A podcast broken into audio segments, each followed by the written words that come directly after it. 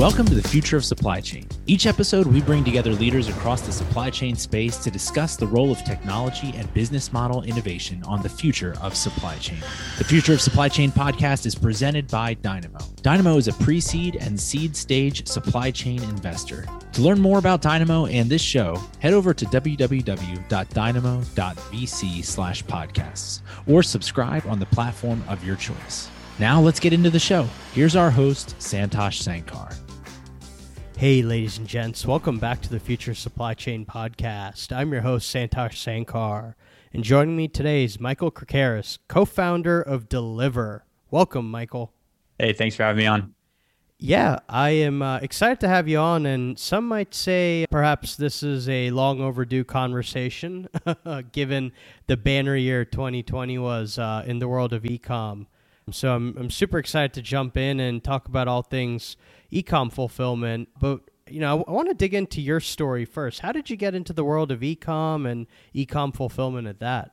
Yeah, it was a bit of a interesting, interesting path for sure. You know, I went to uh, I went to school at Northwestern, was was there for for a few years, and then so my my last internship out of Northwestern was at uh, Twilio, and it was 2015, summer 2015. I think at that time you know, Twilio was this, but just become kind of the the unicorn billion dollar valuation status.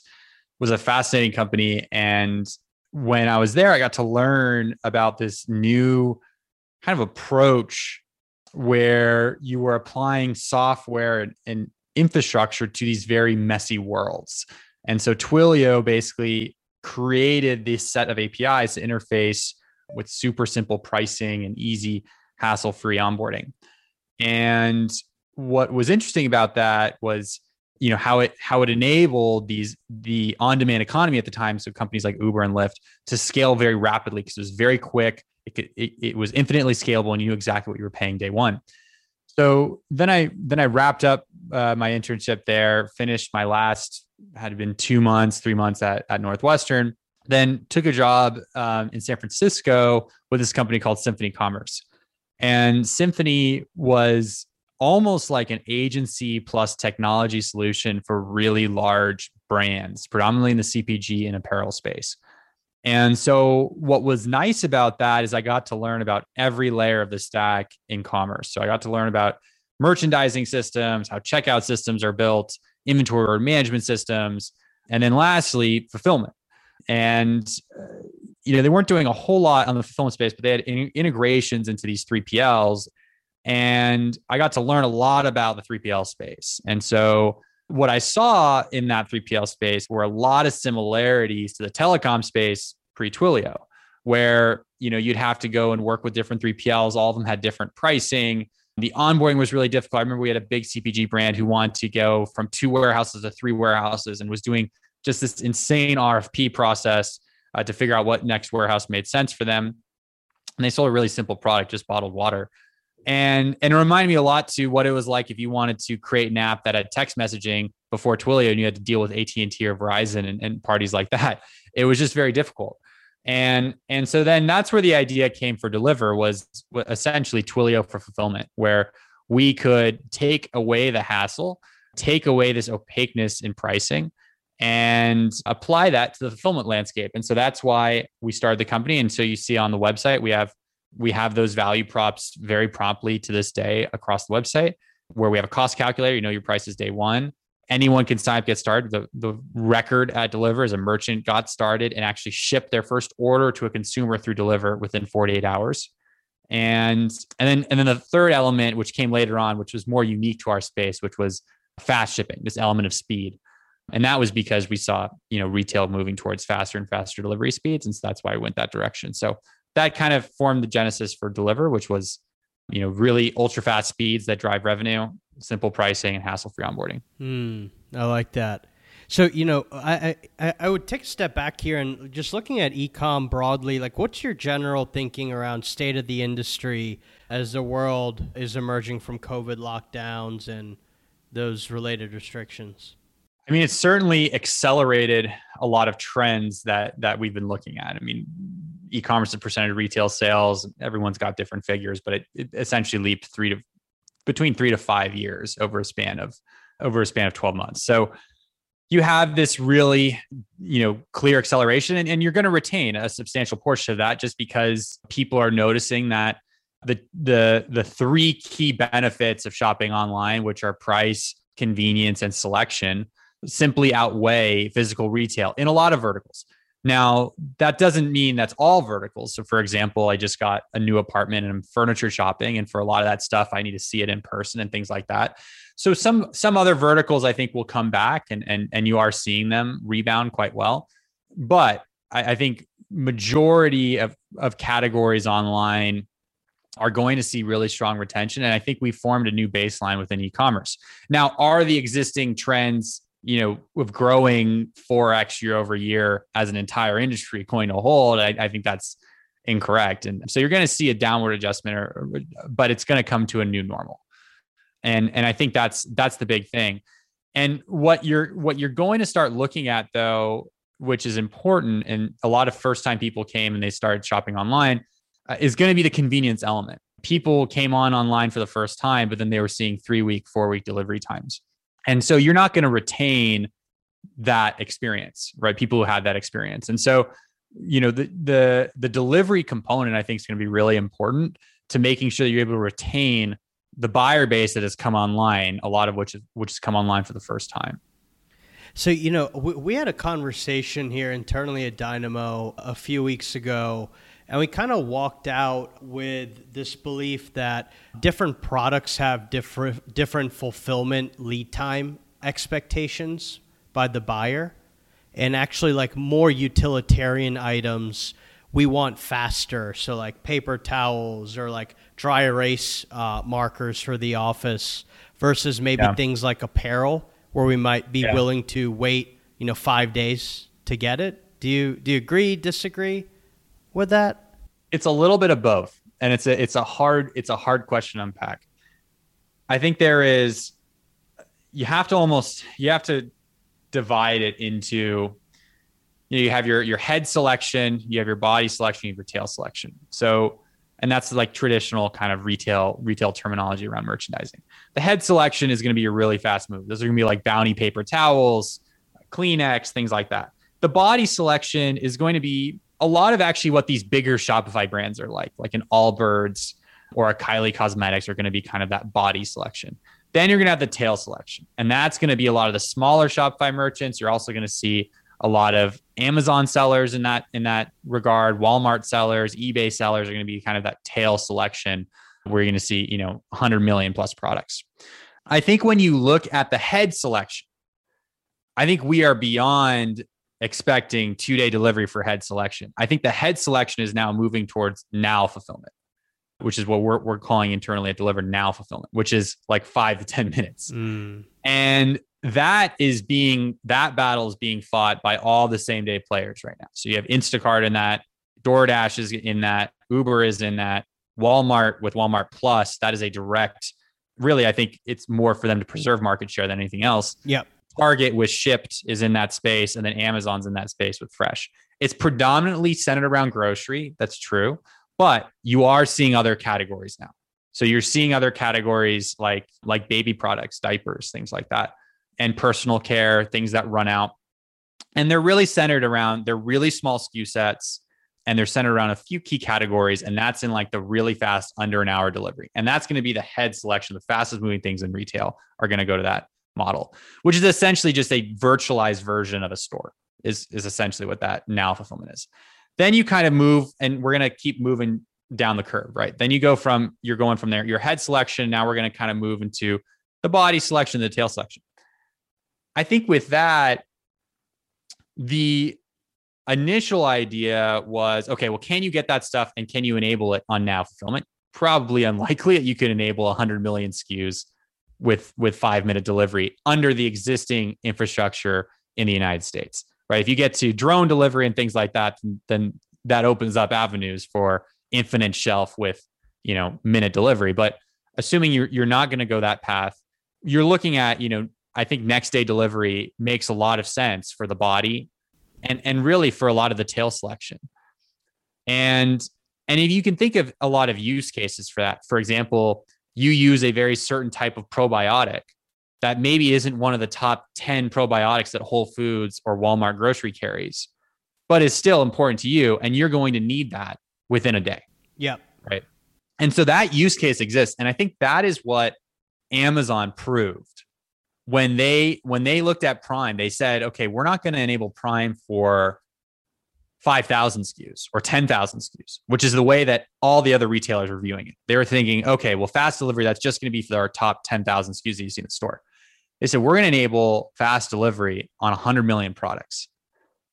And what you saw was the Prime subscription numbers shot through the roof, meaning that people did want that body and tail selection very fast. Yeah. So I don't I don't believe in the notion that people like I think if someone sees the same uh, shoe item and they see it with two day delivery or next day delivery and they see it with five day delivery, they're going to opt for the two day and next day delivery, right? Because they've made in their mind that they want that shoe and they want it to to wear out to whatever it is, and that is a body and tail selection. However, there is also that use case where there's certain things like diapers that you need it in under an hour, and that will almost be run through a separate supply chain in this in this ecosystem. And uh, so I guess kind of with the world where there's it, it, it sounds like in, in your perspective there'll be an increasingly lower tolerance for long delivery times across wide ranges of products. Does that mean just as a whole retailers, e-com businesses will just hold more inventory because we'll have redundancy across our network in order to de- uh, deliver, no pun intended, on customer expectations? Yeah, I mean it's it's potentially holding more inventory, but I think it's a lot around how you how you position your inventory. So, you know, I think it is it's a little bit around, you know, as you get, you know, faster and faster delivery times. So for example, for a lot of these body selection or these like big bigger Shopify brands, you know, they don't need to build stores when they get to next day delivery to a lot of metros and, and some metros they can, get, they can even get the same day delivery. They don't need to build stores. So then they don't need to worry about tying up their inventory in a store. So I actually think you're getting a little bit more inventory efficiency as things get faster and faster. However, if you're looking at that old mo- of the old model, like the the 2005 2010 model, where you have two silos of inventory you have one you have your top moving items that are in stores and then you have all of your long tail stuff that's available with 7 to 10 day delivery. You actually in that use case you need two separate sets of inventory. One for your site and one for one for stores. So i actually think as as delivery times get faster and faster you're probably going to see either the same amount of inventory but but better efficiency because it will remove a lot of the store requirements. Now that doesn't that that only pertains to certain you know certain merchants. I think if you get into the that really old, you know, really fast moving stuff like Kleenex and things like that, that will always need to be in stores, and we'll also need to have that kind of you know 30 minute delivery time. But this is for really the majority of retailers would fall under this other bucket I'm talking about. Yep. And you know, when we talk about e-com, th- there's a long tail of mom and pop out there, right? Like the the independent e-com merchants. How how have they uh, fared in the last year? Because I know there's been you know, media pieces out there, anecdotes out there that there's actually been maybe growth in that part of the e-com market. Yeah, I mean, I think there there were massive supply shocks to start COVID, and typically when there are really big supply shocks, the gaps in selection are going to be filled by smaller businesses because they can adjust and they're very adaptable. And for example, we were fulfilling at the beginning of the pandemic a lot of items around like toilet paper, masks, supplements, vitamins, so vitamin C, zinc. And these were not being sold by your Fortune 500 brands. Those came later and kind of later, you know, around around the late fall. But if you looked at the first 6 months, it was actually being powered by these really small brands that had this kind of organic toilet paper was one of our brands and and and some of these other some of these other things. And so and, and a lot of masks mask sellers on etsy. You might have seen this huge influx in volume to etsy hmm. that was reported i think on marketplace pulse. That was all driven by small merchants who were able to adapt very quickly faster than the bigger companies than the bigger fortune 500 companies and we're able to get this selection out that was critical for the American economy at the time. So that's that's the way I view it. I think it's it's it's that they can adapt very fast and in times of volatility a lot of times they're the first ones to they're going to have the first mover advantage. Now ultimately though as things stabilize you get to the point where you know you go to Costco and you can get you know 500 masks at a huge discount. So, you know, ultimately the bigger retailers do do catch up. But uh, you do have these moments, and these periods of time of, of initial shocks to the market, supply chain shocks to the market. And, and I think you do see these small, medium sized businesses come out on top. That's one of the beauties of, of like an Amazon, right? Is that they have that one piece selection, but they also have it backed up with this three piece selection that is so adaptable and so redundant that it can withstand these really high periods of, uh, of volatility and you're seeing you know other other sales channels like Walmart take similar approaches. Yep. And you know, so when we are delving into delivery here, you're focused kind of on the uh, long tail enablement around ecom and ecom merchants. I'd, I'd be curious, like, how, how are you equipping them with this fast fulfillment capability, right? To go toe to toe with Amazon or Walmart, Shopify, whomever, right?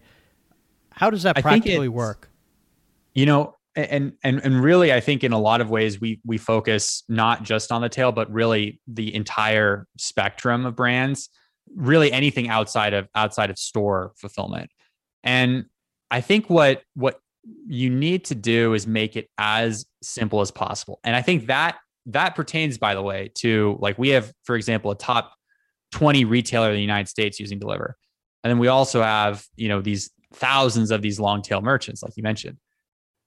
Simplicity is key for the really large retailer and even for even for small small businesses because the problem around fulfillment hasn't really been solved by anyone outside of Amazon around e-commerce fulfillment. Store fulfillment, I think there's there's obviously some huge players in that space. But around e-commerce fulfillment, it's it's a very tricky problem to solve and it's more so a data problem than anything else. It's a data problem and then it's an order orchestration problem. So it's how are you going to move orders across a lot of different parties? You've got the warehouse, you've got the carrier. In between that, there's a lot of things that are going on between sort centers and things like that. And then and then ultimately you have the consumer at the end. And so what you have to do is you have to simplify all that. And the way we've done that is a few ways. I think number one is we made inventory positioning really, really simple, where you can just, I mean, originally, if you try to solve this and you try to build this yourself, you have to figure out where are people buying my products and how am I going to put stuff close to where people are buying my stuff. That's a really difficult problem to solve. And if you ask most brands who fulfill themselves, where do they have a warehouse? They have one warehouse and it tends to sit in Kentucky. Okay, well, that's not great when the majority of your buyers sit in Los Angeles or the majority of your buyers sit in Dallas, or even if the majority of your buyers sit within Miami. Kentucky can't hit those locations within two days. Yeah. Uh, and, and not even close if you try to get next day delivery. And so we abstracted away that problem, made it super simple where you can send to one of our like cross docks in California or in the Northeast. And then from there, it will redistribute that inventory to like 18 different locations across the country. And we do all that math for you and we make it super simple. Then what we do is on top of that. So that's the first area of simplicity is inventory positioning that we abstracted that away so that anyone, a mom and pop shop can all of a sudden who's selling water bottles can put their water bottles within 100 miles of their customers across the entire United States. Second thing we went and did is that we said, okay, the inventory is now positioned. Now, how do we translate that into a revenue driver? So then we built all these badging programs. We went to Walmart, worked with eBay, we worked with Shopify, and, and we built these two day, next day, three day delivery badges that surface on your on your sales channel, but then also surface on your marketing channel. So now on your ads that you run, it's going to show two day or next day delivery promises. And then when you hit your website, it'll show two day, next day delivery promises. So now you're driving a lot of revenue. And that badging works in real time with the inventory positioning we have. And that's also very difficult for a mom and pop shop to build. Mm. That's also difficult for these really large retailers to build. They have teams, you know, Amazon have teams figuring out Prime and FBA and relationship. Walmart has teams figuring out two day and and and and you know their fulfillment relationship, so on and so forth with with all these other big retailers like Target and guys like that. And so now a small a small business can have that same kind of same kind of interaction. And they can also plug into all those different channels and all those different fast shipping programs. So that's how you abstract away. Then the last element is price. And price, when you ask most retailers what they're paying, they understand it. The ones who are shipping themselves, they do not understand it from a per unit standpoint. They understand what their monthly bill is.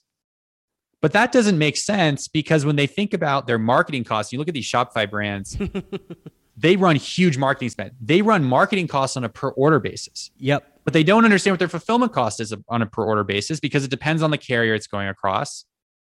It depends what zone it is. And all that's dynamic, it's changing, right?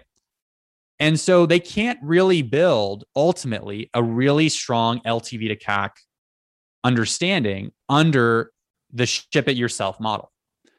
And so that's where we said, okay, we're going to abstract all that away and we're going to build pricing similar to like what the FBA model was. And this was one of the huge innovations that FBA did, where they incorporate shipping costs into your total spend and they say, okay, well, this is exactly what their cost is. So you know day one what your LTV to CAC ratio is going to be. And and so that's how you abstract all this away. It's those three elements: inventory positioning, fast tags, and then and then the pricing element. And that's how you can make thousands of businesses in two day, next day enabled across the country. And, and, like how do how do you engage with this kind of three part framework as you're approaching like larger what one might like dub enterprise grade retailers and, and e-com merchants? Does do things shift? Are there certain things they need that perhaps the emerging e-com businesses may not need as much of?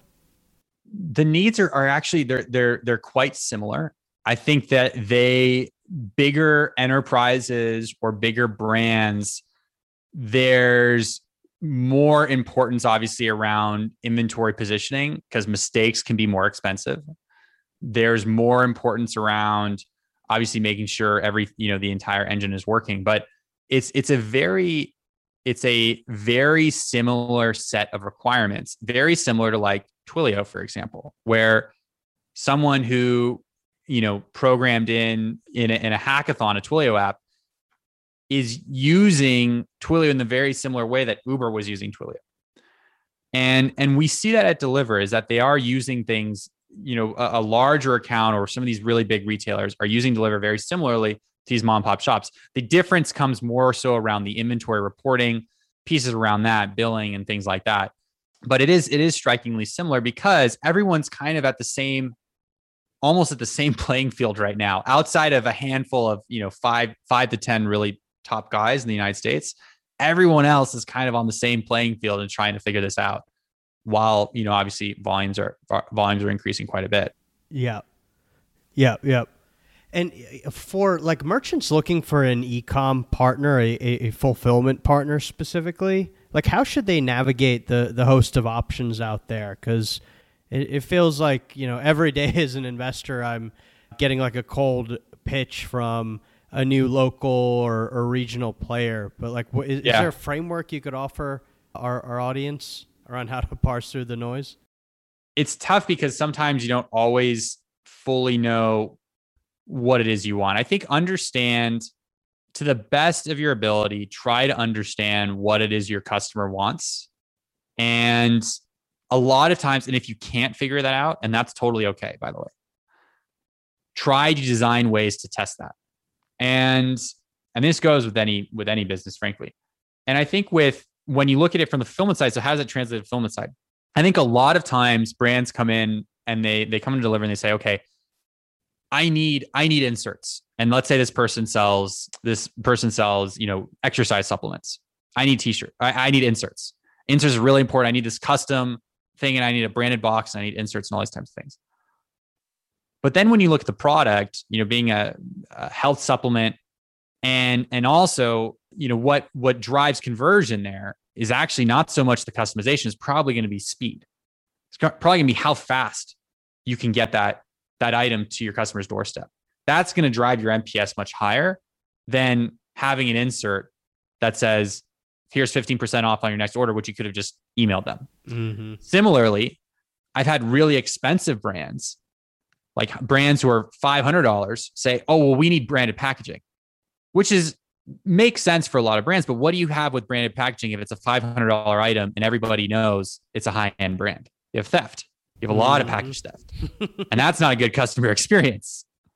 It might look nice, but if you're increasing your customer complaints on where's my order by 20, 30%, then that's not a very customer centric decision. And so that's what but conversely, you could have branded boxes and the item's only twenty dollars, or no one really understand or, or, knows the brand yet, and your theft rates are really low. In which case, it's a good move for the customer. And so that's that's kind of how you need to frame it: is what does my customer need, and is my fulfillment service putting me in the best position to delight my customers? And and that's why we design a lot of ways to test out Deliverr. For example you know, we can take a handful of SKUs, put them on two day, next day delivery, and see what is the revenue lift or what is the NPS lift or how do abandoned cart rates come down. We've developed like five different ways to really design very controlled A B test experiments. So you know what is the actual benefit from this. And that's ultimately i think how you should approach it understand what your customer is and then really approach it from a testing uh, perspective so that you that you really this is, the, this is the right decision or this is the wrong decision there are certain brands where, where fast shipping probably doesn't make sense you know for example like a really large you know if you're selling custom made furniture you know in that case the customer probably is okay waiting mm-hmm. as long as you get it right you know but you know for someone like you know a $20 protein powder that's where I think fast shipping makes a lot more sense than going the more custom, you know, gift card and and, and insert and all that kind of stuff. So hopefully that that helps kind of clarify how to how to approach this. And you know, I'd be curious, like, what's one thing about fulfillment you wish you knew prior to setting out to build Deliverr? It's a game of perfection.